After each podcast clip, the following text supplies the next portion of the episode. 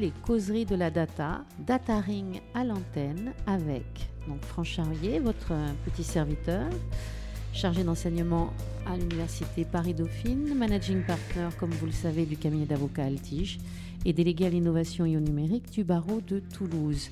J'ai le plaisir pour cette session 2 de Data Ring et de nos causeries maintenant mensuelles du jeudi d'accueillir avec nous Jean-Louis Freys qui se présentera, qui est surtout expert, qui est expert numérique en santé, cofondateur de Bot Design et de Next Step Santé. Nous accueillons également Jean-François Moulin, qui est docteur et DPO à l'Institut Paoli Calmette, ainsi que Manon Coustol, qui est avocat au sein du cabinet Altige et qui intervient au sein du département technologie avancée, notamment pour tout ce qui concerne les données de santé.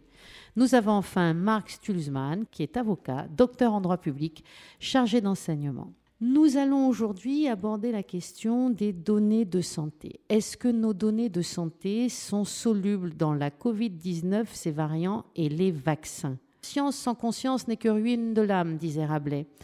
Qu'en est-il aujourd'hui du solutionnisme technologique dans lequel nous sommes en train de sombrer en matière de données de santé? Qu'est-ce qu'une donnée de santé? Quels sont les enjeux?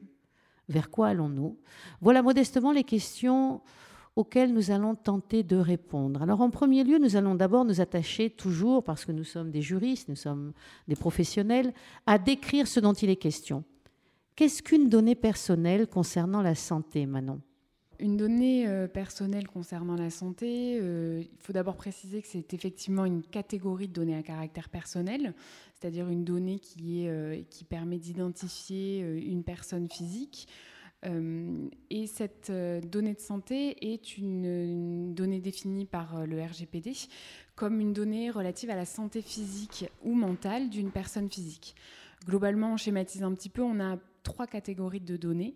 Des données de santé qui sont des données euh, de santé par nature, euh, telles que euh, par exemple des antécédents médicaux, des résultats d'examen.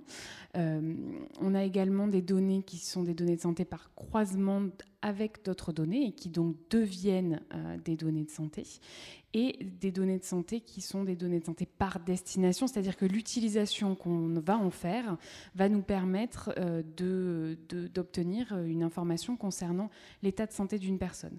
Euh, il faut savoir que jusqu'au RGPD de 2016, entré en vigueur en 2018, il n'y avait pas de définition à proprement parler de la donnée de santé, une jurisprudence un petit peu fluctuante qui nous apportait des éléments, mais c'est réellement le RGPD euh, qui est venu nous définir euh, la donnée de santé dans l'article 4 au titre de toutes les autres définitions proposées par le règlement et euh, qui prévoit donc une définition qu'on constate un peu large, hein, euh, puisque c'est toute, information qui va se rapporter à l'état d'une personne. Et cette euh, qualification de données de santé, elle a une importance, c'est un petit peu tout l'intérêt aussi de, ce sujet, parce qu'elle va avoir des enjeux. L'enjeu définitionnel de la donnée personnelle est, important puisque derrière, on a une réglementation spécifique euh, qui vient s'appliquer et qui mêle euh, des, outils juridiques qui sont tout à fait différents. Euh, c'est-à-dire que le RGPD va prévoir une réglementation spécifique pour les données, les données de santé, puisque ce sont des données qui sont des données sensibles et qui, en tant que données sensibles, bénéficient d'une protection spécifique. Cette protection spécifique, elle est prévue par l'article 9 du RGPD qui en fait des, données dont le traitement est par principe interdit, au même titre que des données relatives à une opinion euh, religieuse, une opinion politique ou philosophique. Euh, le principe étant que euh, ce traitement de données à caractère personnel est interdit.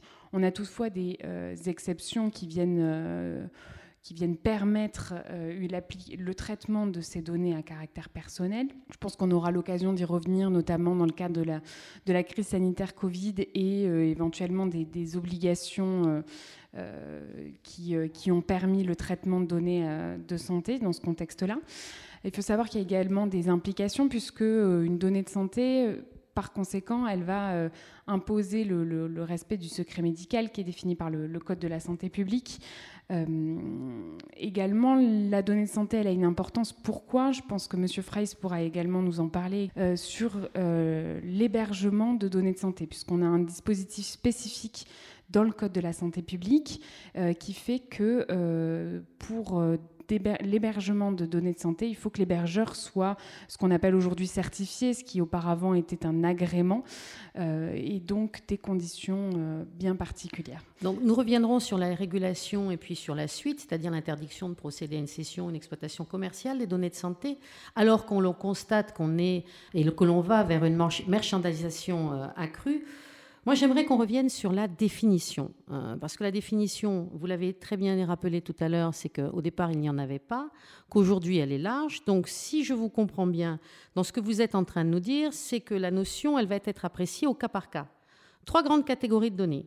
Données de santé par nature, par exemple vos antécédents médicaux, vos maladies, les données qui vont être croisées avec d'autres données et qui vont donc devenir des données de santé, par exemple, croisant entre une mesure de tension avec la mesure de l'effort, donc nos fameuses, euh, nos fameuses Apple Watch. Et puis, vous avez également les données de santé par destination, c'est-à-dire en fonction de l'utilisation qui en est faite au niveau médical.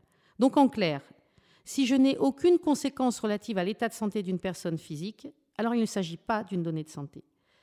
Mais aujourd'hui, ce que l'on constate, c'est que ces données, eh bien, elles méritent une protection particulière parce qu'elles nous définissent et c'est pourquoi aujourd'hui, on a, comme vous l'a expliqué Manon, des dispositions qui sont spécifiques, il y a des enjeux, il y a une régulation, mais il faudrait peut-être qu'on s'attache aussi à la définition historique, parce qu'on ne va pas comprendre le régime de protection dans lequel on est aujourd'hui avec l'interdiction de procéder à une cession ou une exploitation commerciale des données de santé, avec ces dispositions spécifiques en matière d'hébergement, si on ne comprend pas historiquement ce qu'est une donnée de santé, parce que vous allez voir tout à l'heure, j'ai fait intervenir, je veux faire intervenir des professionnels qui manipulent tous les jours des données de santé, au premier rang desquels un DPO, au second rang desquels un spécialiste qui intervient sur de la pédagogie, sur des bottes conversationnelles pour intervenir sur une espèce d'apprentissage, de, on va dire, de, faire de nous des acteurs de notre santé. Moi, j'aimerais que, Marc, tu nous donnes une définition historique pour comprendre tous nos enjeux.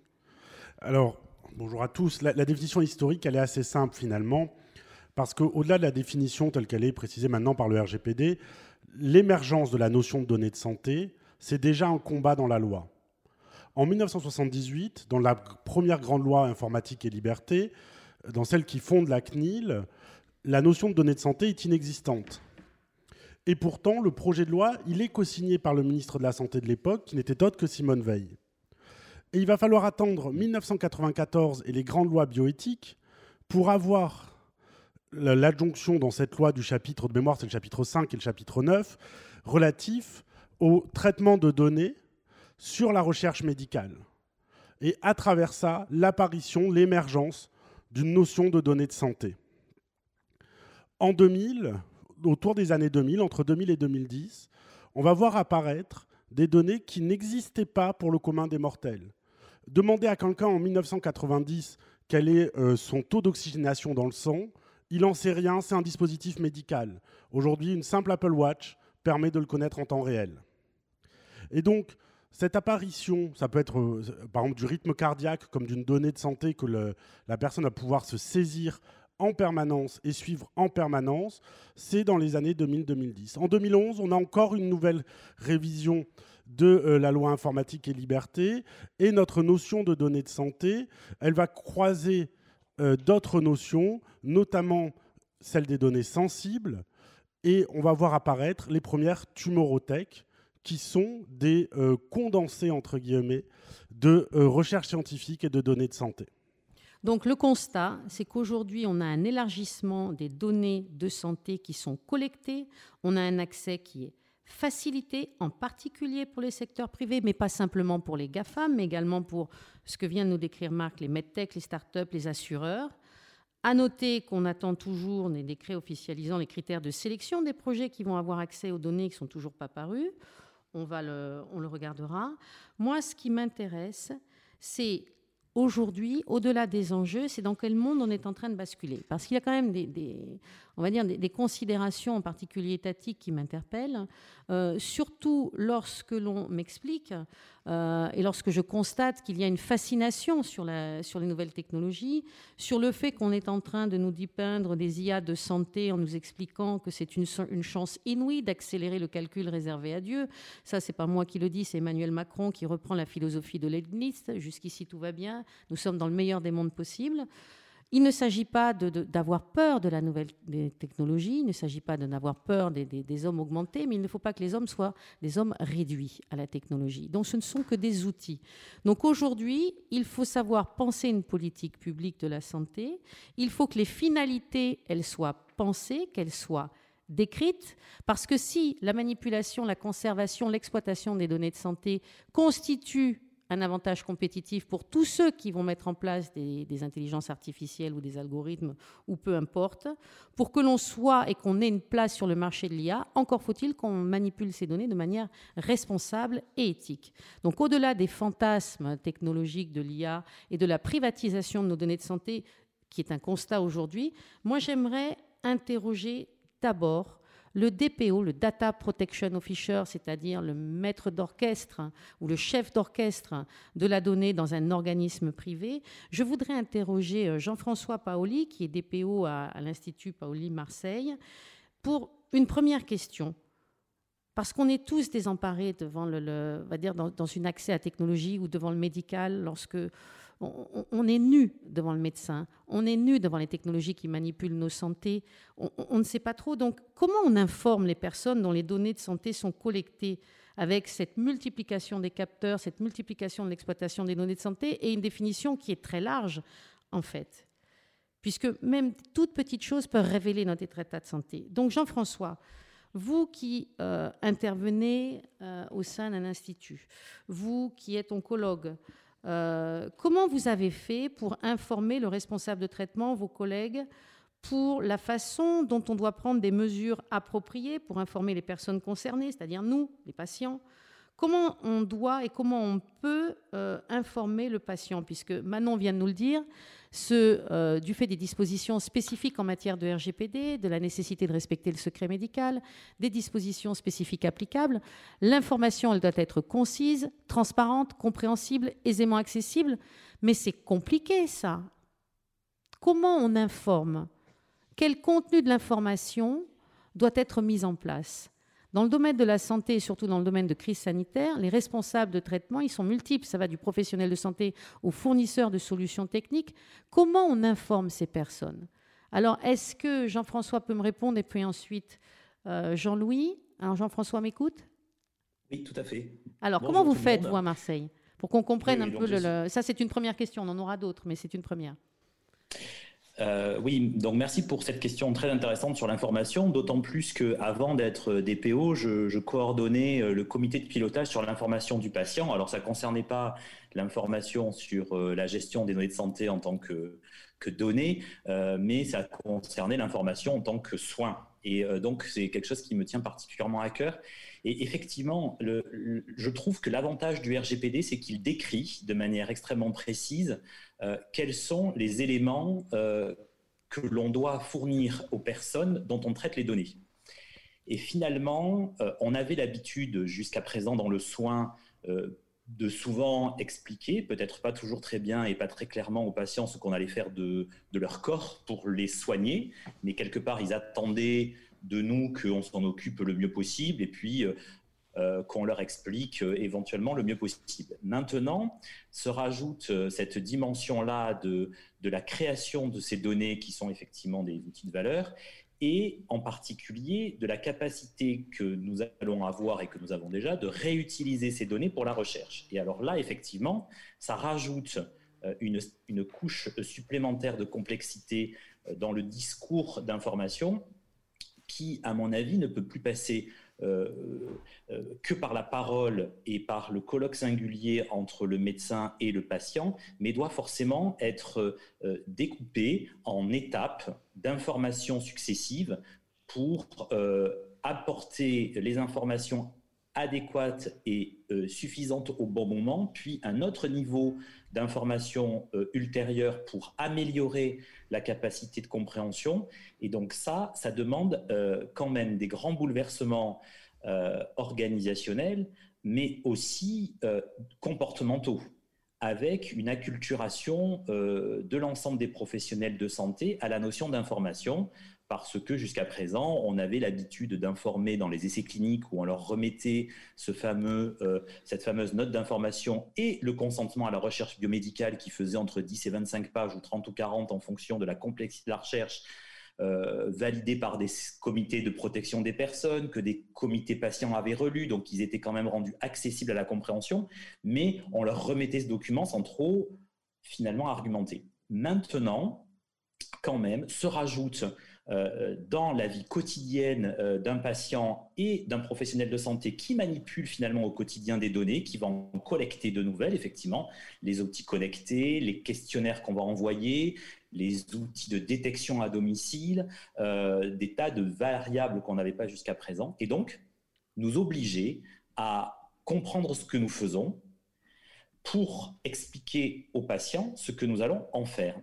Et donc, c'est tout le, sujet, euh, par exemple actuellement, où on est en train de revoir les consentements, en particulier le consentement biotech, euh, qui est obligatoire pour pouvoir conserver des échantillons biologiques pour de la recherche, auquel on est en train d'adjoindre une note d'information et un consentement pour euh, l'enregistrement des données pour la recherche et euh, donc euh, mobiliser l'ensemble euh, des professionnels de santé intéressés par ce sujet autour de ces questions et leur expliquer que l'article 13, l'article 14 détaillent et donc on a des guidelines à respecter et je trouve que le RGPD apporte cette clarté-là. Mais oui, c'est très compliqué, ça va nous demander des modifications organisationnelles, probablement trouver des outils techniques pour améliorer le transfert d'informations, vérifier la compréhension euh, et euh, une acculturation et une éducation des professionnels de santé à la question de la donnée de santé, à la question de la, de la dimension extrêmement large de la donnée de santé et à la question du risque de ces données de santé. Jean-François, et donc sur le les considérations à la fois éthiques et euh, vous avez vu les, dernières attaques, là encore, euh, cette semaine, hein, au-delà de la fuite de données de, 500 000 personnes euh, concernant les laboratoires d'analyse du Nord, euh, les deux dernières cyberattaques. On voit aujourd'hui que cette exposition au risque, elle est grandissante, que les données de santé suscitent énormément de convoitises. Euh, j'aimerais savoir sur la question qui a été posée sur la façon dont on peut améliorer cette, on va dire, cette prise de conscience du risque lié à l'exploitation exponentielle des données de santé. J'aimerais également avoir la vision de Jean-Louis. Euh, au travers des dispositifs qu'il a mis en place, de, des défis qu'il a pu euh, essayer de relever et son constat. Son constat, et ensuite quelles solutions il a essayé de mettre en place en termes d'information et de euh, contingentement du risque euh, au niveau de la divulgation euh, involontaire, bien évidemment, de données de santé. Jean-Louis, à toi. Merci France. bon, moi je voudrais redire que moi je suis également soignant d'IPO aussi dans, une association de santé qui collecte des données sur le Covid long. Actuellement, on en reparlera si vous voulez. Je voulais remettre euh, un certain nombre de, choses en perspective pour compléter le très bel exposé que vous venez de faire les, uns et les autres. D'abord, on voit en effet que euh, la donnée de santé, c'est un enjeu majeur. La preuve, c'est que quand on va sur le dark web et qu'on regarde le tarif des données de santé, on voit bien le tarif d'ailleurs qui n'est pas le même aux USA et en France entre euh, un numéro de sécurité sociale, entre ce qu'on appelle un lit, puisque euh, on appelle plutôt ça des lits dans la donnée, pas des personnes.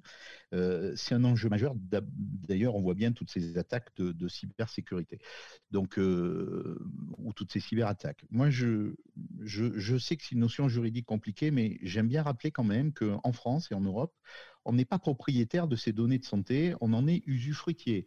J'aime bien la, la, notion suivante, c'est qu'on ne vend pas son cœur, Et donc, dans le prolongement de la corporalité, il y a l'électrocardiogramme. Et comme on ne vend pas son cœur, on ne vend pas les données de son électrocardiogramme. Et ça, c'est extrêmement important parce que ce n'est pas la même approche en Chine et aux États-Unis par rapport à ça. Alors, les, données de santé, c'est des enjeux majeurs parce que c'est important pour les soins, pour les parcours de soins, pour l'étude des coûts, mais c'est important pour la recherche. Et c'est évidemment aujourd'hui euh, tout le carburant euh, des algorithmes et de l'intelligence artificielle. Alors, comme tu le disais, euh, nous, dans nos solutions de robots conversationnels qui permettent de, faire du prédiagnostic et du suivi, mais dans toutes les solutions numériques, pas que dans les nôtres, on, a, on est confronté évidemment à un, énorme enjeu qui est l'enjeu de la confiance. Et ça, celui-là, moi, il est extrêmement important pour moi parce que le patient, mais aussi les professionnels de santé vont être rassurés sur l'utilisation des outils numériques dont on ne doit pas dire, comme tu le disais tout à l'heure, France, et je suis d'accord avec toi, que c'est le nouveau Graal et que ça va servir à tout. Les outils numériques aujourd'hui, en France, heureusement, dans le Code de la santé publique, ça ne fait pas de diagnostic, ça fait de l'aide à la décision. Euh, et, et, du coup, derrière, eh ben, si on veut donner confiance et si on veut donner confiance euh, à l'utilisateur, que ce soit le médecin euh, ou euh, le patient, il faut amener plusieurs choses. Il faut amener de la sécurité. Donc aujourd'hui, il y a un énorme enjeu de sécurité. Alors sécurité, les données de santé, on le sait, y compris quand on est une start-up et que ces start-up font des POC, on doit stocker les données en hébergement HDS, hébergement données de santé, avec un certain nombre de polémiques aujourd'hui, parce que pour avoir euh, l'agrément HDS et pour être inscrit sur le site de l'Agence du numérique en santé, euh, il y a euh, tout un, certain nombre de conditions que l'on doit remplir, et entre autres le stockage de ces données sur le sol européen. Mais évidemment, ça pose des questions parce que je stocke mes données sur le sol européen, mais je suis peut-être une boîte qui est, dont le siège social est aux États-Unis. Et si le président des États-Unis décide qu'il va venir me choper mes données, pardonnez-moi l'expression, eh ben, euh, il va avoir le, droit de le faire. Alors évidemment, c'est pas du fantasme, c'est pas aussi facile que, que ça, mais quand même, c'est une vraie question de fond. Et pour les patients, euh, c'est quelque chose d'important. Alors après, à côté de cette sécurité, mais qui est, qui est, qui est, qui est énorme, parce que pour avoir la confiance des patients, il faut aussi respecter le secret médical. Ça, j'y suis très attaché en tant que soignant aussi, parce que le fait que le patient se confie à son médecin, son pharmacien, enfin aux gens qui sont soumis au secret médical, c'est que ben, il a confiance et que si ce professionnel de santé utilise derrière pour le suivi de son patient ou pour la recherche un outil numérique qui ne va pas être complètement sécurisé en termes de data, et eh ben pour moi, il y a une rupture euh, du secret médical et une rupture de la confiance. Enfin, après aussi, euh, la confiance, ça passe aussi par le consentement. Alors le consentement, euh, vous le disiez tout à l'heure, ben, c'est compliqué parce que aujourd'hui on est dans un consentement éclairé, ce qui est bien normal, et nous dans les robots conversationnels, on a mis des choses extrêmement précises en œuvre qui font que quand les patients arrivent sur notre plateforme, d'abord ils savent qu'ils ne parlent pas avec un humain, mais qu'ils parlent avec un robot, et ensuite on leur décrit succinctement euh, eh ben, ce qu'ils ont le droit entre guillemets, de, de, réclamer et d'attendre de ce robot, et ce qu'on va faire de leurs données de santé, avec toute la notion, évidemment, de finalité et de proportionnalité. Et alors, après, je termine, euh, je veux dire, on, parle beaucoup de data, d'intelligence artificielle, je l'ai dit, c'est le carburant. Euh, la, data, c'est le carburant de, de l'intelligence artificielle qui, aujourd'hui, euh, est de l'aide à la décision. Mais ça, ça va marcher que si derrière, on a de l'explicabilité, parce que sinon les gens n'auront pas confiance, euh, de la supervision humaine, parce qu'on est dans le big data, mais la personne qui est en face du médecin, excusez-moi, mais elle se fout que ce qu'on est en train de lui dire, ce soit issu des big data. Elle, ce qu'elle veut, c'est qu'on la prenne en charge de manière particulière. Donc, euh, comment passer du big data à un traitement individualisé, donc ça, avec tous les biais algorithmiques possibles, donc ça, il faut être extrêmement vigilant par rapport à ça. Et évidemment, après, autour de la donnée de santé, il y a toutes ces notions de sécurité, qu'est-ce qu'on en fait, comment on en fait? Alors évidemment, moi, je suis euh, pas laxiste du tout dans ce domaine et même jusqu'au boutiste, mais par contre, il faut pas trop l'être parce que sinon, on risque de ne plus être compétitif vis-à-vis de, nations telles que la Chine et les USA et ne, enfin, on voudrait pas qu'un jour les algos euh, qui vont servir à traiter le diabète soient uniquement issus d'algorithmes qui viendraient des USA et de Chine et qui peut-être ne correspondraient pas dans leur proposition ou dans leur prise en charge au mode de vie ou à la typologie des patients de ces pays-là. Donc, restons hyper stricts, mais aussi hyper proportionnés. Oui, mais merci Jean-Louis. Justement, Manon, qu'est-ce que vous pouvez rajouter aux propos de Jean-Louis, peut-être pour repréciser les choses? Parce que pour ceux qui nous prennent en, route, là, il a parlé d'usufruit, donc on va quand même rappeler qu'une donnée, a priori une donnée personnelle et a fortiori une donnée de santé en droit français est considérée comme un prolongement de la personnalité insusceptible d'appropriation. Donc on n'est pas sur l'usus, hein, on est sur, enfin on est sur l'usus, mais on n'est pas sur l'abusus. Donc c'est, on jouit de ces données, mais on n'en est, pas propriétaire. C'est ce qu'il voulait dire par là. Maintenant, on a une vraie question parce que là, tu, soulèves à juste titre, euh, Jean-Louis, cette question finalement des, non-européens ou des tiers. Alors on a deux, deux questions dans la question. Euh, la première question, c'est que on a des tumorothèques qui sont parfois internationales. Comment fait-on des euh, différences de traitement entre Européens et les tiers et les non-Européens? Pareil dans les hôpitaux, on a des non-Européens, le patient zéro, hein, euh, on le voit avec les problématiques de Covid et des variants. Comment vous gérez ça au quotidien, les DPO, là, sur l'information que vous donnez?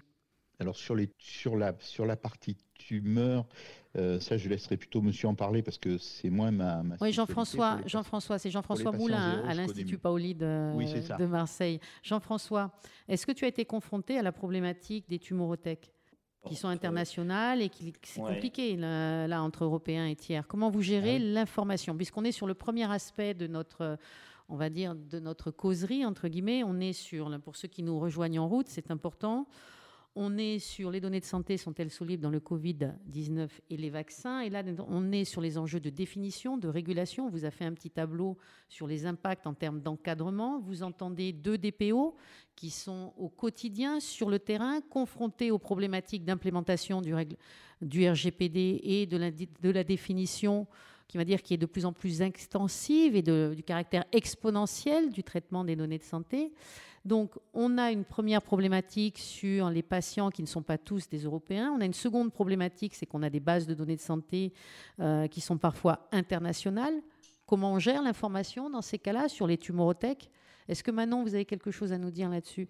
Alors, moi, je voulais d'abord euh, réagir un petit peu à ce que vous avez dit, monsieur, monsieur. Euh, juste une, simple réflexion, c'est-à-dire qu'on est en train de parler de, la confiance que les gens veulent avoir dans, dans les professionnels de santé, dans la mise en œuvre des traitements de leurs données. Mais en même temps, quelque part, est-ce qu'on n'a pas une certaine ambivalence? C'est-à-dire qu'on est dans une ère du quantified self avec une volonté toujours plus d'avoir des objets connectés, de donner des nos données finalement. Mais en même temps, euh, vous nous parlez aussi de la confiance et de cette nécessité de réglementer. Alors moi j'ai une question, c'est est-ce que euh, c'est le patient qui souhaite avoir confiance ou est-ce qu'en fait ce sont les professionnels de santé qui ont, qui ont cette volonté de confiance-là? Ce que je me demande c'est est-ce que c'est finalement le patient, le tout un chacun euh, qui a cette volonté de voir la régulation de ces données effectives ou est-ce que finalement ce sont les encadrants, que ce soit professionnels de santé, que ce soit euh, des professions euh, euh, juridiques aussi qui s'intéressent à, ces, à, ces, problématiques il me semble effectivement qu'il y a un espèce de double mouvement euh, avec des associations qui prennent aussi beaucoup part. Donc c'est ce que disait euh, France à l'instant, euh, notamment on l'a vu sur tous les recours qui ont été mis en place, que ce soit sur les différents fichiers, que ce soit là très récemment, puisque le 12, le 12 mars de cette année, le Conseil d'État s'est prononcé sur Doctolib et la vaccination, puisque on le sait, la mise en place de la gestion de la vaccination et de la prise de rendez-vous a été confiée pour partie à mm. Doctolib. La question qui s'est posée, c'est euh, Doctolib faisant appel à euh, AWS, qui euh, n'est autre qu'une filiale d'Amazon. on avait donc, ce que vous mentionnez, la possibilité pour une société américaine d'avoir accès à des données de santé. et pour autant, le Conseil d'État, comme il l'avait déjà fait en octobre s'agissant s'agissant là de, de Data Hub et de Microsoft Azure, a considéré qu'il n'y avait pas matière à suspendre euh, l'application en considérant notamment que euh, il y, avait, il y, avait, un risque, mais que c'était simplement un risque, qu'il y avait un risque de violation avérée du RGPD, mais en revanche qu'il n'y avait pas à ce jour de preuve de violation du RGPD et de constater que les partenaires tant Microsoft Azure que AWS avaient mis en place des dispositions contractuelles qui permettaient d'avoir des garanties, alors qu'ils sont discutables et on pourra probablement en discuter, mais en tout cas des, euh, garanties qui permettaient euh, d'assurer euh, une sécurité suffisante des données. Donc c'est en fait un petit peu cette question-là que je me pose, c'est est-ce que, est que le patient est réellement inquiet du traitement de ces données ou, ou est-ce que nous, nous nous inquiétons du traitement des données de santé des patients? Et de la responsabilisation associée, colonne vertébrale du RGPD. Hein, le risque contentieux n'est pas zéro là, il est exponentiel.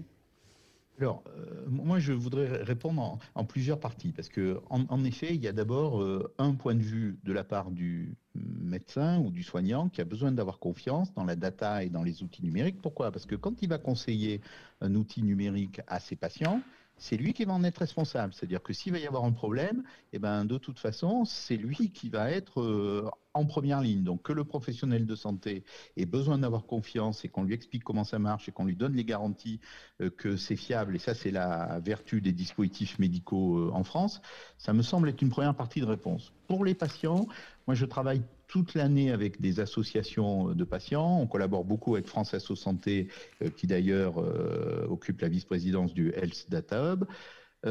Aujourd'hui, les patients nous posent de plus en plus ces questions-là parce qu'on les acculture de plus en plus et que plus on donne de l'information, et c'est fait pour ça, on y veille, plus les patients sont curieux et plus les patients euh, ben, posent des questions qui sont pertinentes. Après, moi je trouve qu'il y a un petit problème quand même, c'est que à partir du moment où dans, le lien entre deux personnes, il y a un professionnel de santé, tout doit être sécurisé quand on parle de données de santé.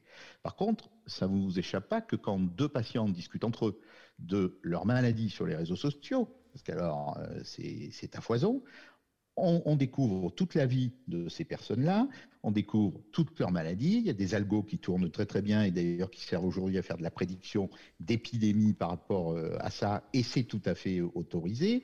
Et donc, du coup, euh, moi je me dis, d'un côté, on est hyper strict, et c'est ce pourquoi je plaide, et de l'autre côté, tout le monde déverse tout sur, sa santé, mais vous, me direz, c'est la, la liberté de chacun, et c'est la loi, et j'y reviendrai pas. Sur l'affaire Doctolib et le stockage des données. Alors évidemment, les données sont stockées euh, chez Amazon, comme vous le disiez. Alors je rappelle quand même que c'est dans le cadre de la loi, puisque Amazon est agréé HDS. Euh, Donc après, euh, euh, soyons quand même un petit peu légalistes, la loi est pour ça. Après, quand on stocke à l'étranger, quand les gens stockent à l'étranger, il faut aller voir si les données sont chiffrées comment elles sont chiffrées. Parce que du coup, évidemment, si les données sont stockées en clair chez un hébergeur qui n'est pas français ou européen, c'est beaucoup plus embêtant que si elles sont cryptées et bien cryptées, même si on sait que la réversibilité, je veux dire, enfin, anonymiser euh, complètement les données. Aujourd'hui, on sait que ça n'existe pas, donc il ne faut pas se, cacher derrière cela aussi. Après, pourquoi est-ce que on va parfois stocker ces données ailleurs? Tout simplement parce que les plateformes étrangères, entre autres euh, celles dont vous parlez, mais il n'y a pas que celle-là, il y a Azure aussi pour le Health Data Hub, offrent des capacités de stockage, mais ça on les a euh, en France, mais offrent des capacités de calcul qu'on n'a pas toujours dans l'Union européenne et même qu'on n'a pas euh, souvent assez du tout.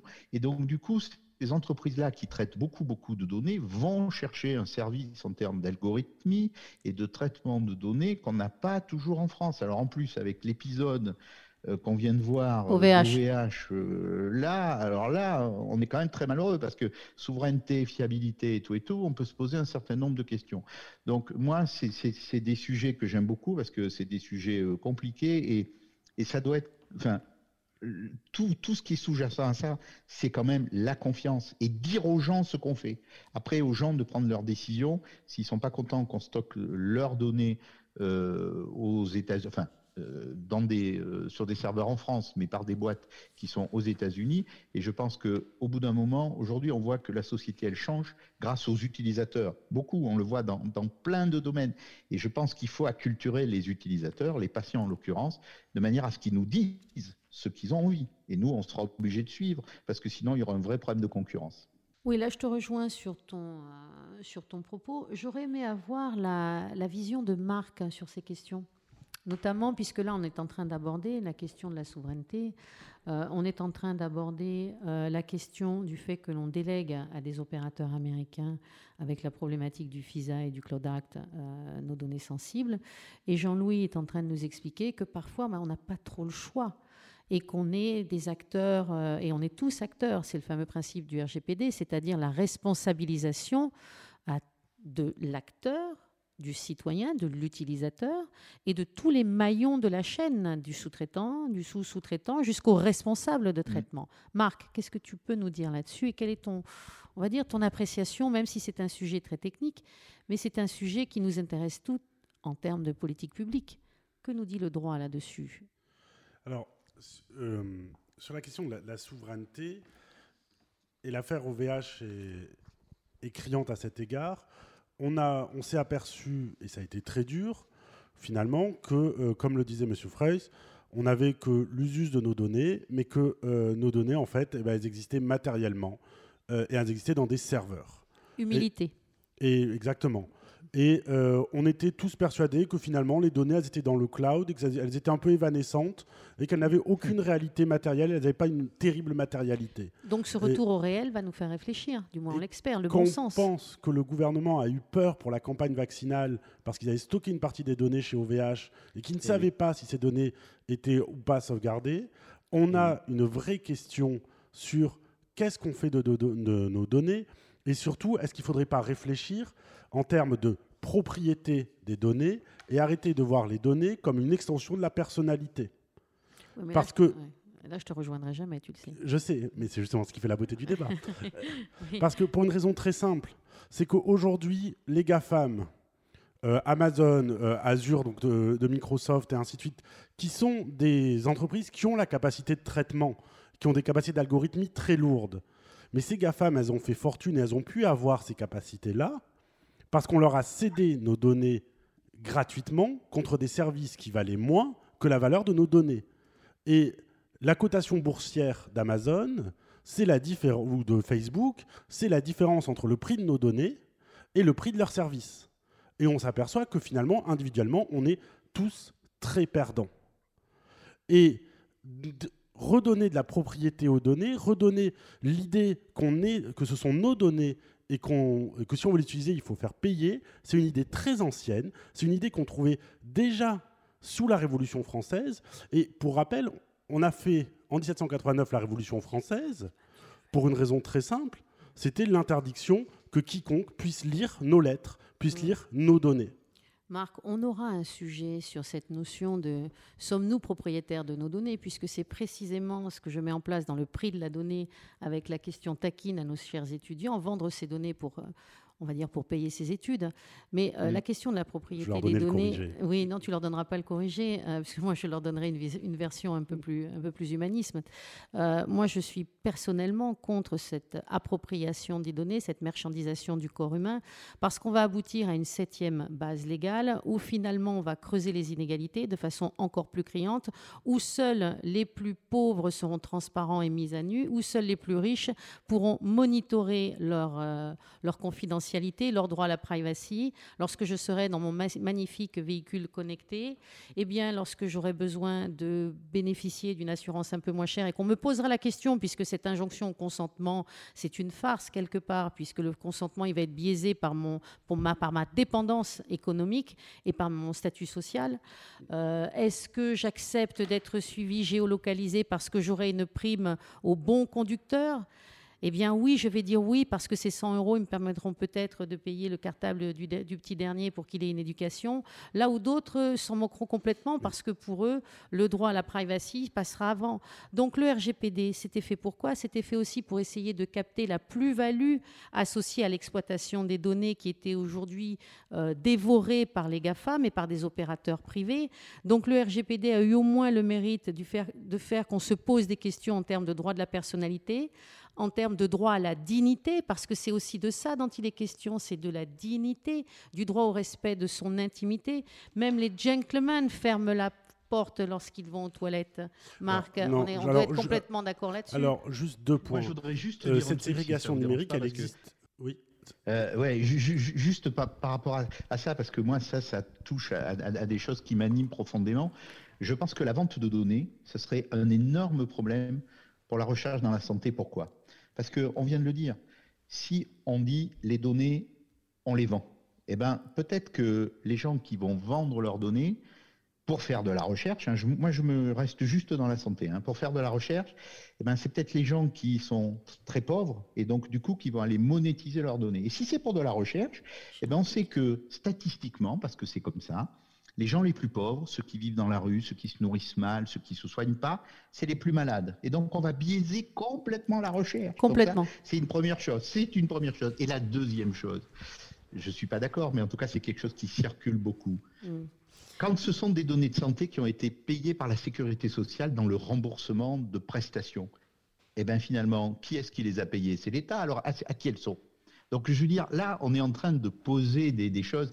Mais par contre, le, débat mérite d'être posé. Vous avez raison, parce que de toute façon, euh, il faudra un jour que qu'on donne aux, Français le moyen de se prononcer un peu, même si c'est dangereux que, tout le monde se prononce tout le temps. Mais en tout cas, ça, c'est un, un, débat parce que la vente de la donnée de santé, ça pose des grosses questions quand même. Hein. Oui, et puis on a vu la façon dont, euh, je crois que c'était Anderma, euh, c'était euh, Embléma, euh, ah avait réglé la question ah puisqu'on n'est pas soumis, on n'est pas soumis au RGPD dans sa sphère personnelle, et donc la façon qu'ils ont eu de détourner la hmm. problématique de la monétisation consistait à mettre en place cette fameuse blockchain de la, de la santé sur lequel nous avions eu à échanger Jean-Louis. Mais on fera une spéciale dans nos causeries du jeudi, une ah spéciale propriété des données, et, et je pense qu'il va y avoir des débats absolument passionnés. Mais revenons à nos moutons et plutôt à nos données de santé, parce que moi, ce qui m'intéresse là, c'est que nos données de santé, dans le Health Data Hub, elles sont hébergées où et comment et dans quelles conditions? Parce qu'aujourd'hui, cette causerie, elle s'organise autour de quoi? C'est qu'est-ce que c'est qu'une donnée de santé? Maintenant, vous y avez répondu. Comment on la gère? Comment on est confronté aux questions impératives du fait du RGPD de consentement et d'information? Vous avez vu Jean-François et Jean-Louis qui vous ont répondu. Euh, l'un qui vous parle de l'humain, l'autre qui vous parle des agents conversationnels qu'il a mis en place. Quelles sont les conditions en matière de stockage, d'hébergement? Vous, voyez qu'au niveau du RGPD, il y a des conditions extrêmement strictes.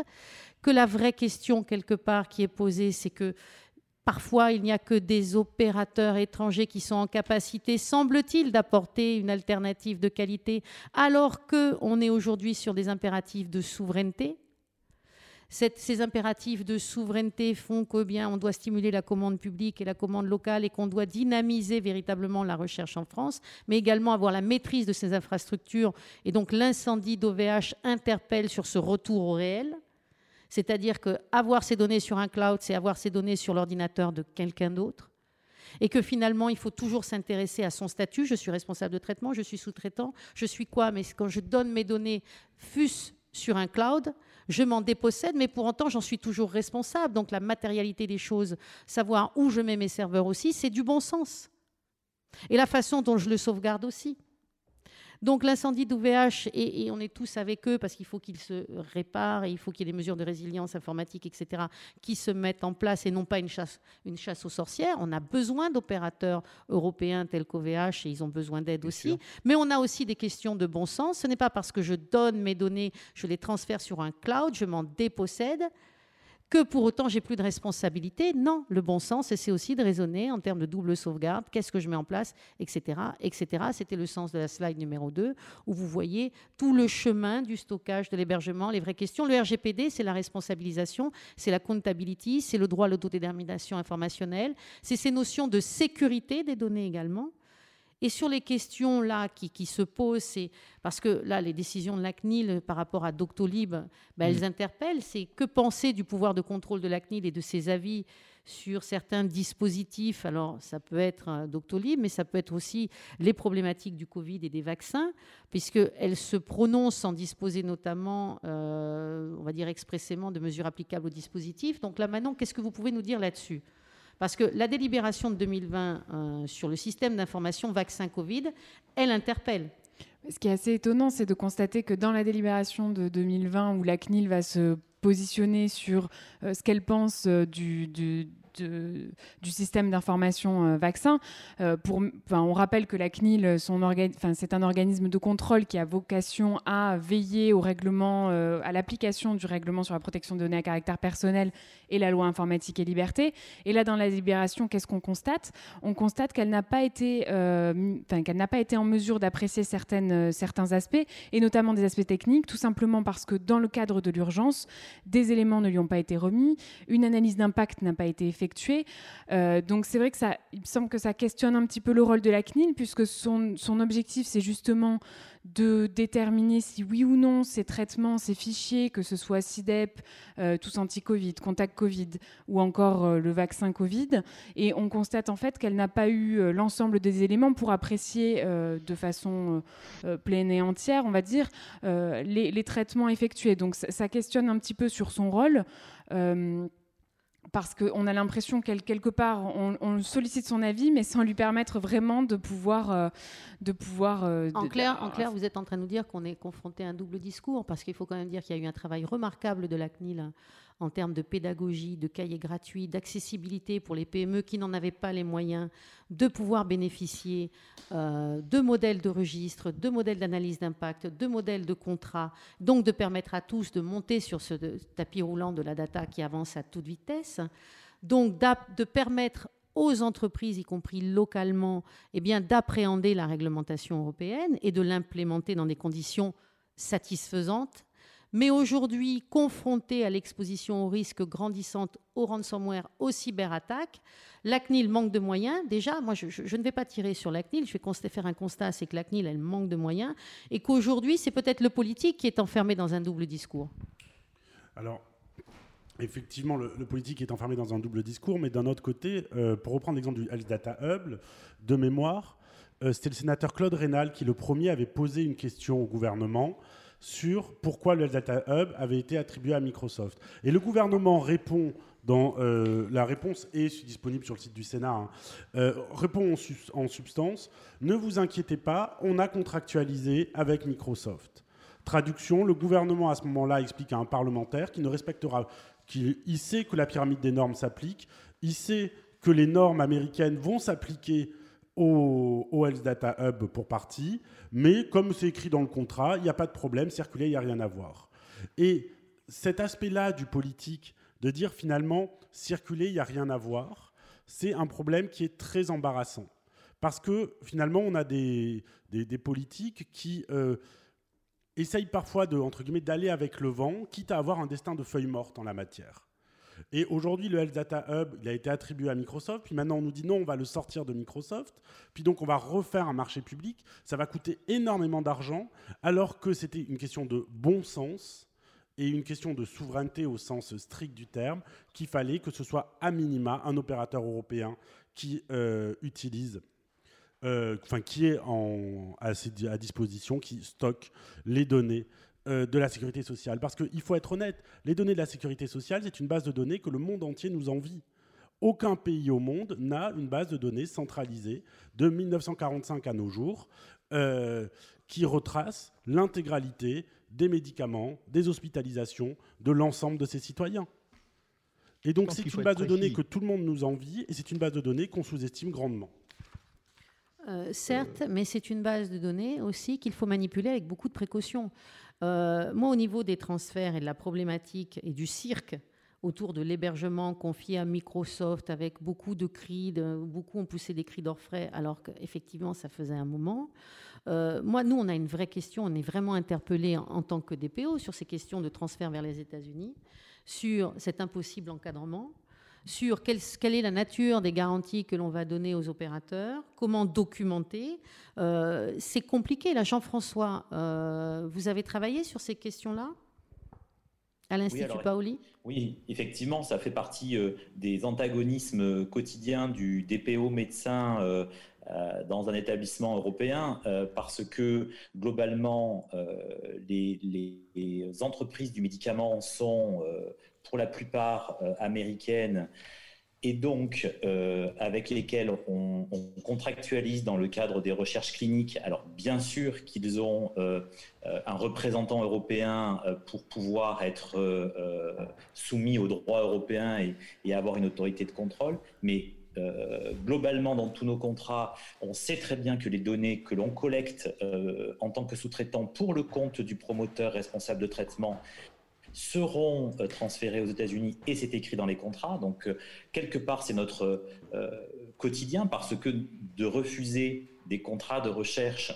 sous prétexte que ce sont avec des Américains, ça, quelque, voilà, soyons clairs, ça rapporte de l'argent hein, de, de, faire des études RIPH1, c'est-à-dire MR001 concernant mmh. le, RGPD. ce sont des, des, choses qui nous font vivre nos, nos directions de la recherche clinique. Et euh, en même temps, cette histoire de, Microsoft avec le Health Data Hub et maintenant Doctolib euh, alimente et, permettent de nous, de nous, donner des arguments euh, pour expliquer à nos directions, aux praticiens, aux médecins, aux patients qui vont finir par poser la question que cet enjeu existe et qu'il ne doit pas être laissé ni aux politiques euh, ni euh, aux décideurs euh, du Health Data Hub, et donc permet de repositionner la, discussion sur ce sujet et en particulier sur le Health Data Hub et la manière dont il a été conçu avec un Health Data Hub centralisé et l'idée qu'il y aurait des Health Data Hub locaux périphériques. dont on parle pas trop parce que pour l'instant il n'est pas encore à ce niveau-là de développement le Health Data Hub. Hein. pour l'instant il, il, fait des projets euh, sur le Health central euh, avec des appels à projets financés, mais c'était quand même un peu l'objectif. Euh, et je trouve que ça permet de mettre ce point-là dans la balance et peut-être d'être en faveur d'une souveraineté future de, nos, de nos données de santé en défendant l'idée qu'on n'est pas d'accord pour mettre nos données dans le Health Data Hub centralisé et que peut-être une décentralisation euh, euh, se discuterait, des algorithmes qui viendraient chercher les données plutôt que des données qui seraient transférées vers ou d'autres dispositifs ou systèmes techniques euh, qui amélioreraient la protection. Parce que mais oui, c'est quotidien, effectivement. Oui, mais ce qu'on a vu, et donc ce que vous êtes en train de dire, Jean-François, c'est que finalement, il, est, il est heureux que l'on se pose enfin les bonnes questions, puisque ce projet qui a été mené, semble-t-il, sans réelle concertation publique, est toujours l'objet et au centre de nombreuses controverses.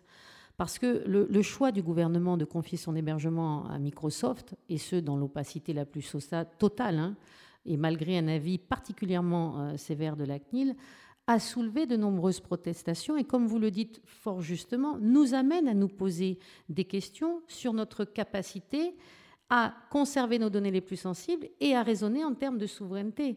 Edward Snowden lui-même, et ça c'est dans, dans un article de la Quadrature du Net, explique et a dénoncé ce projet en dénonçant une capitalisation du gouvernement devant ce qu'il a appelé le cartel du cloud. Je pense qu'on peut être beaucoup plus modéré. Je pense que l'on peut euh, ensuite s'interroger parce que c'est vrai, comme l'a dit Marc, la vérité est entre les deux. C'est vrai que on a la chance d'avoir en France eh bien, un accès et un droit à l'accès aux données médicales et on a le Health Data Hub qui est quand même un projet qui vise à centraliser l'ensemble des données de santé de la population française et c'est un plus puisque ça va regrouper toutes les données de la médecine de ville, des pharmacies, du système hospitalier, des laboratoires de, de biologie, du dossier médical partagé, la médecine du travail, des EHPAD, etc., etc., ou encore les données de programme de séquençage de l'ADN. Donc sur le plan du principe, c'est un progrès, on marche vers le progrès, mais on est en train d'abandonner, on va dire, tout ce qu'on a construit à des opérateurs américains qui sont soumis à une autre réglementation qui est beaucoup plus invasive parce qu'elle est là la question. Donc on va revenir, pour ceux qui nous écoutent, parce que c'est important, peut-être au décryptage de l'ordonnance du 13 octobre 2020 du Conseil d'État. Le Conseil d'État, il dit quoi? Il dit que le traitement de données par Microsoft sur le territoire européen ne constitue pas une atteinte grave et manifeste à la vie privée. C'est là que c'est important. Il nous dit également qu'il y a effectivement, sur un risque de demande de transfert de données personnelles, du fait, et là il le souligne, du fait de sa soumission au droit américain, qu'il y a des risques de demande d'accès à certaines données de santé par les autorités américaines. Qu'est-ce qu'il nous oppose? Il nous dit oui, mais attention, il y a des stipulations contractuelles entre la plateforme et Microsoft qui font que Microsoft s'est engagé à respecter les conditions du RGPD. Sauf que la Cour de justice dans Schrems 2, eh bien, elle s'est prononcée et que quand bien même on m'explique que les données sont pseudonymisées par la CNAM avant d'être transmises à la plateforme, que quand bien même il existe un intérêt public important à permettre la poursuite du traitement des données de santé pour lutter contre l'épidémie de Covid-19 grâce aux solutions techniques, etc., etc., il y a aujourd'hui une vérité, c'est qu'il reste techniquement possible que Microsoft soit amené à faire droit à une demande d'accès des autorités américaines en méconnaissance du RGPD. Donc la difficulté, c'est une difficulté juridique puisque l'arrêt Schrems 2, il nous laisse des incertitudes puisque la CGE n'a pas statué sur la question de l'accès par les autorités américaines lorsque les données sont stockées sur le territoire européen. Donc le Conseil d'État, qu'est-ce qu'il a fait? Parce que ce n'est pas simple comme question et qu'aujourd'hui, en tant que DPO ou avocat qui assistons les DPO, on est confronté à ces problématiques-là, qu'on est dans un bac à sable réglementaire, qu'il y a des incertitudes juridiques et qu'on a besoin de certitude, parce que le droit a besoin de certitude, même si le droit est une arme de soft power et qu'il fait que nous nous posons, nous, en tant que praticiens, les bonnes questions peut-être en termes de souveraineté ou autre, mais qu'on est confronté à des décisions qui sont du ni oui ni non. Le Conseil d'État, il a mis en balance le caractère hypothétique et limité d'une violation de liberté fondamentale avec l'importance de l'intérêt général. Et je vois une question là qui est, euh, très bien posée d'ailleurs et qui pose, la, qui pose la vraie question, une remarque. Euh, de Maxime Lecourt qui nous dit une remarque en France sur la santé, on fait primer l'intérêt général sur les libertés personnelles, CF les obligations vaccinales. C'est vrai que c'est un cadre qui oriente la gestion des données de santé. C'est vrai que c'est important qu'on nous explique que l'atteinte est d'autant plus tempérée que nous sommes dans une situation d'urgence, mais c'est vrai aussi, c'est vrai aussi, il faut savoir le dire, le RGPD s'est aussi documenté, son exposition au risque, ces questions de proportionnalité. On doit peut-être raisonner dans cette problématique de transfert de données en termes de gestion des risques, comme dans une analyse d'impact. Peut-être quelle est mon exposition au risque. Et c'est peut-être ce que nous, la perche que nous tend le Conseil d'État et la CNIL on nous dit qu'il n'y a peut-être pas d'équivalent dans l'industrie française ou européenne. Donc, quelle est l'appréciation de l'atteinte à la vie privée? La centralisation et le traitement des données doit être limité à ce qui est nécessaire et proportionné aux risques sanitaires. Donc, la vraie question à se poser aujourd'hui, modestement, dans cette cacophonie juridique ou cette insécurité, mais qui nous ramène à nous poser les bonnes questions, comme le dit Jean-François et Jean-Louis, c'est que le risque de demande de transfert des données par le gouvernement américain, est-ce qu'il met à mal la sécurité des données de santé des Français. Donc maintenant, qu'est-ce que vous en pensez? Puisqu'après, on va parler du passeport vaccinal. Et je pense que c'est important aujourd'hui parce que c'est véritablement ce qui va être crucial et ce qui intéresse nos auditeurs. Alors, simplement pour revenir sur, ce que vous disiez, France, concernant le Conseil d'État, euh, il faut peut-être rappeler aussi que le Conseil d'État indique, euh, euh, à juste titre probablement, que la Cour de justice de l'Union européenne en juillet, quand elle se prononce sur l'arrêt Schrems, elle parle des, transferts de données à caractère personnel vers les États-Unis. Et là, aujourd'hui, ce qu'elle indique dans cette ordonnance, c'est que Là, concernant le Health Data Hub et euh, Doctolib plus récemment, il n'y a pas de transfert de données à caractère personnel vers les États-Unis. La question est est-ce qu'il y aurait un accès par des sociétés américaines euh, sur des données qui sont-elles hébergées soit en France, soit dans l'Union européenne? Donc, le, Conseil d'État nous explique que ce point-là, euh, la Cour de justice ne l'a pas tranché aujourd'hui. Alors, à l'avenir, je suis je suppose que la question va se poser euh, dans un autre contexte, probablement pas en référé, peut-être davantage sur des questions de fond. En revanche, ce qu'on ne sait pas non plus euh, à ce jour, c'est euh, est-ce que le RGPD nous offre pas des outils finalement pour s'opposer à ces demandes d'accès? Je pense notamment à l'article 48 du, RGPD qui dit que euh, toute décision d'une autorité administrative d'un pays tiers qui exigerait d'un responsable de traitement qu'il transfère ou divulgue des données à caractère personnel ne peut être reconnue ou rendue exécutoire. Donc la question qu'on se pose aujourd'hui, et il me semble d'ailleurs que dans l'un ou l'autre des arrêts ou les deux, euh, enfin ordonnances, pardon, le Conseil d'État mentionne cet arrêt, c'est-à-dire que dans le RGPD, on a peut-être des outils qui de toute façon empêcheraient des euh, des, demandes d'accès qui, seraient, euh, qui seraient faites par des, pays tiers, et en l'occurrence là, on parle évidemment des autorités américaines. Oui, et là, on parlera ensuite de réelle volonté politique, mais ça, c'est une autre histoire. ce qui nous interpelle aujourd'hui, c'est peut-être sur le passeport vaccinal vers lequel nous allons. Est-ce que notre liberté d'aller et venir va être compromise? Est-ce qu'on va avoir une atteinte disproportionnée à nos libertés, à l'égalité? Qu'est-ce que ce passeport vaccinal qui a l'air de se promener, euh, on va dire, dans les couloirs du Sénat, de l'Assemblée, en tout cas les couloirs politiques, que fréquente Marc davantage que nous? Marc, tu es parmi nous.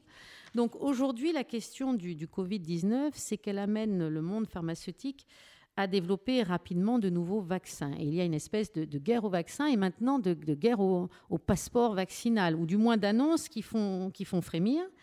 Euh, la France, c'est le berceau de la vaccination avec Louis Pasteur, on le sait.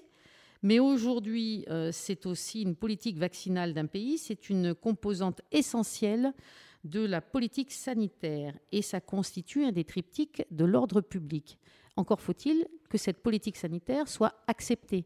Donc Marc, la différence entre un passeport euh, vaccinal et, le reste? Oui, alors pour moi, le débat est, permettez-moi, est un peu mal posé, puisque le passeport vaccinal, ça existe. C'est le petit livret jaune qu'on a quand on va dans les pays d'Afrique. On nous demande un passeport vérifiant qu'on a été euh, vacciné, par exemple, contre la fièvre jaune. Donc ce passeport-là, il existe. Ce qui est imaginé actuellement, c'est autre chose.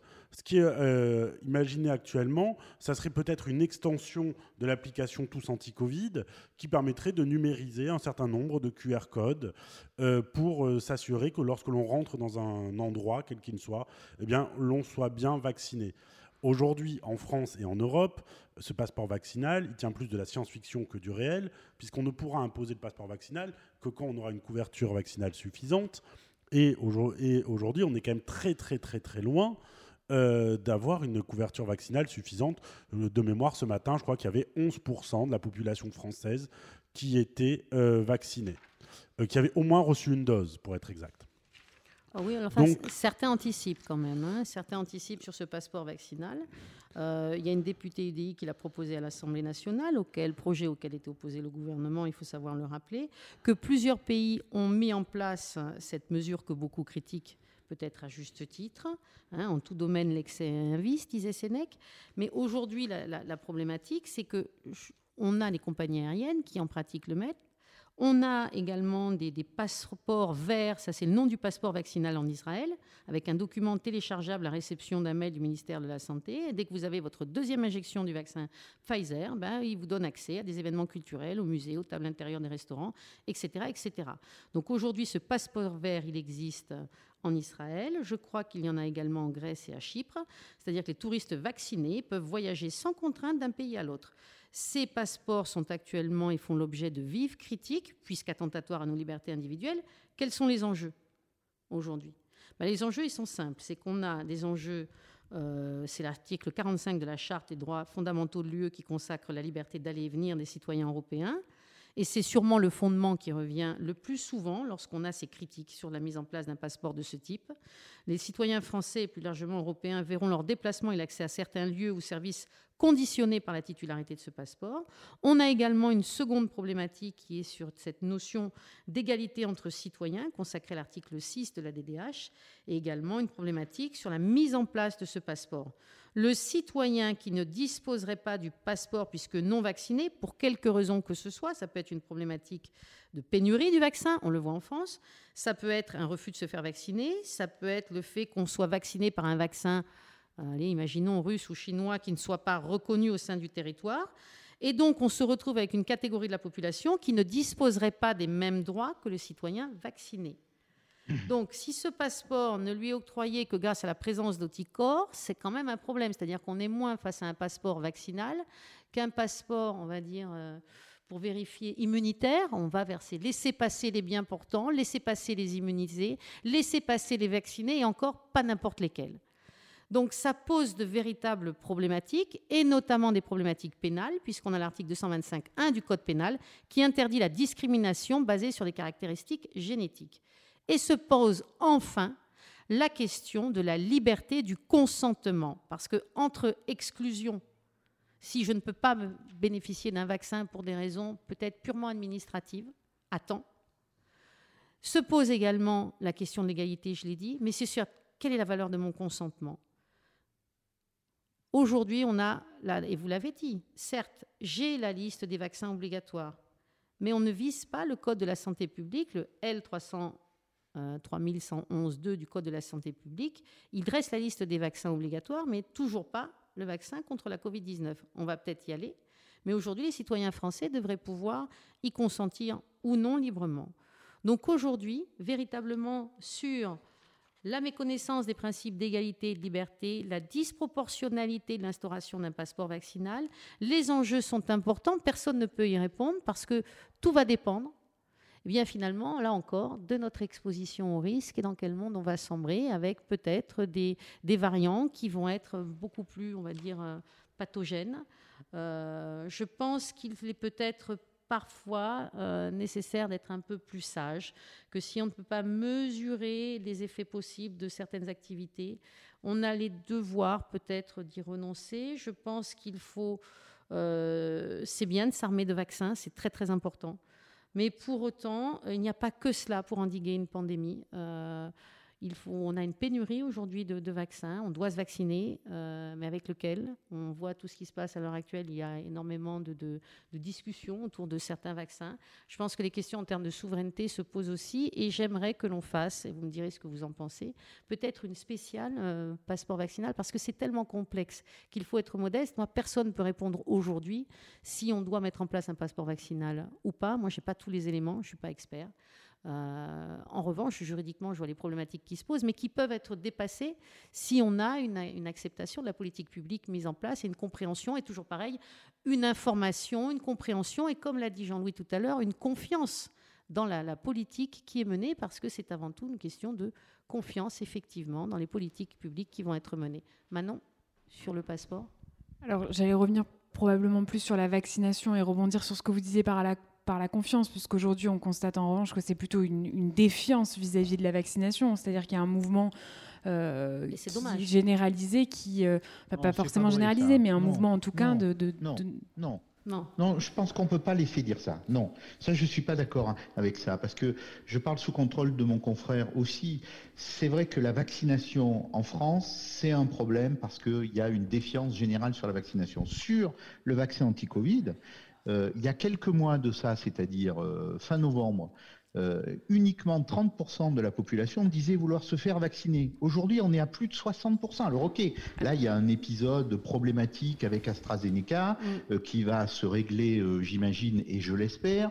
Mais oui, il y a une défiance, mais une large majorité des Français ont compris euh, qu'il fallait se faire vacciner. Alors, mais bien sûr, justement, est-ce que, ça quand même On peut pas dire que ça. Alors, je suis pas d'accord. C'est le soignant qui parle là. C'est le soignant qui parle. Juste pour rebondir euh, sur ce que vous dites, il me semble que c'est justement l'illustration de ce que vient dire France, c'est-à-dire qu'il y a quelques mois, on avait simplement 30 personnes qui étaient euh, qui étaient volontaires pour faire de la vaccination, et aujourd'hui, alors qu'on sent que la vaccination est le seul moyen de sortir de cette crise, on passe à des bah chiffres qui sont bien plus importants. Donc finalement, quelle est la valeur de ce consentement des gens? Est-ce qu'il est réellement libre, ou est-ce qu'ils se rendent compte qu'il est conditionné et qu'il est nécessaire. Voilà, exactement. Et que ce sera la seule issue pour sortir de la crise. Mais il me semble que c'est tout à fait l'exemple de ce que venait de dire France. Oui, mais. On fera, on fera une spéciale. moi, je, souhaite, je souhaite qu'on fasse une spéciale, euh, une spéciale causerie euh, passeport vaccinal parce qu'il est important que l'on entende justement les professionnels de santé, qu'on est important que l'on entende aussi eh bien, les, juristes, les avocats, les, problématiques de liberté euh, publique fondamentale, et puis aussi euh, le, citoyen lambda qui veut être vacciné. Mais être vacciné, c'est une chose, être empêché de sortir, c'en est une autre. Voir une atteinte à la liberté d'aller et venir ou une atteinte à l'égalité, c'est encore autre chose. Donc il y a un encadrement législatif et on a une information à donner à tous ceux qui nous entendent. Et c'est la raison pour laquelle eh bien, c'est important de ne pas être d'accord. C'est important, on se battra toujours pour que vous puissiez justement ne pas être d'accord avec nous. Et c'est ce qui fait le sel de la vie. Alors, j'aimerais juste annoncer, euh, puisque là, ça va se terminer, j'aimerais ben, vous annoncer que nous allons avoir une spéciale euh, passeport vaccinal, parce que je pense que c'est important. Que la, la, prochaine fois, nous ferons une spéciale jeu vidéo, et là aussi, parce que nos, nos jeunes sont de plus en plus addicts en période de confinement, de crise sanitaire à, ces jeux, donc la dépendance au, numérique, on en parlera. Euh, j'aimerais que l'on parle aussi du prix de la donnée. Le prix de la donnée, c'est ce que nous mettons en place pour encourager les étudiants eh bien, à, sortir, on va dire, des, sentiers battus, à s'intéresser à l'environnement qu'il bah, peut-être un peu, peu, dramatique en ce moment, mais qu'ils peuvent pouvoir dépasser, et se poser des questions sur cet environnement numérique, sur nos libertés publiques fondamentales, sur l'encadrement légal. Donc le prix de la donnée, vous voyez sur le site de DataRing, vous pouvez tous y participer, on sera heureux de lire vos essais. Je laisse la parole à Marc qui nous donnera le mot de la fin pour annoncer les, prochains, les prochaines petites causeries. Et venez avec nous, rejoignez-nous, débattez. Ne soyez pas d'accord surtout parce que c'est important. Alors, je ne sais pas si je vais annoncer les prochains, mais juste euh, en mot de la fin, euh, déjà, je tenais à remercier euh, euh, France Charrier pour, pour l'organisation de ces causeries, pour la qualité, euh, ainsi que tous les intervenants, pour la qualité de ces échanges. Et je terminerai juste par une, sorte de boutade, mais j'y résiste pas. Euh, on a parlé tout à l'heure de la question de la propriété de la donnée, et on a parlé tout à l'heure finalement que si on donnait la propriété aux gens, eh bien, il y aurait les pauvres qui vendraient leurs données et les riches qui ne les vendraient pas. Eh bien, moi j'ai envie de dire, ça existe déjà, parce que les pauvres achètent des montres Huawei et les riches achètent des montres Apple. Apple ne vend pas les données, Huawei vend les Je pense que c'est réducteur et qu'il y a des simplifications, il y a toujours pareil, et que là, c'est un peu simpliste. Mais donc, nous allons faire, et tu me tends la perche, une spéciale propriété des données. Je vois une consoeur qui, justement, nous interpelle sur il n'y a, pas, n'y a-t-il pas une troisième voie en termes de droit d'auteur? Je me ferai un plaisir de l'inviter parce que, justement, on va en discuter. Est-ce qu'il n'y a pas véritablement une autre issue que ces notions de propriété? Est-ce qu'on ne doit pas raisonner en termes de biens communs? Est-ce qu'il n'y a pas peut-être à changer de logiciel dans notre appréhension du monde de demain. À bientôt!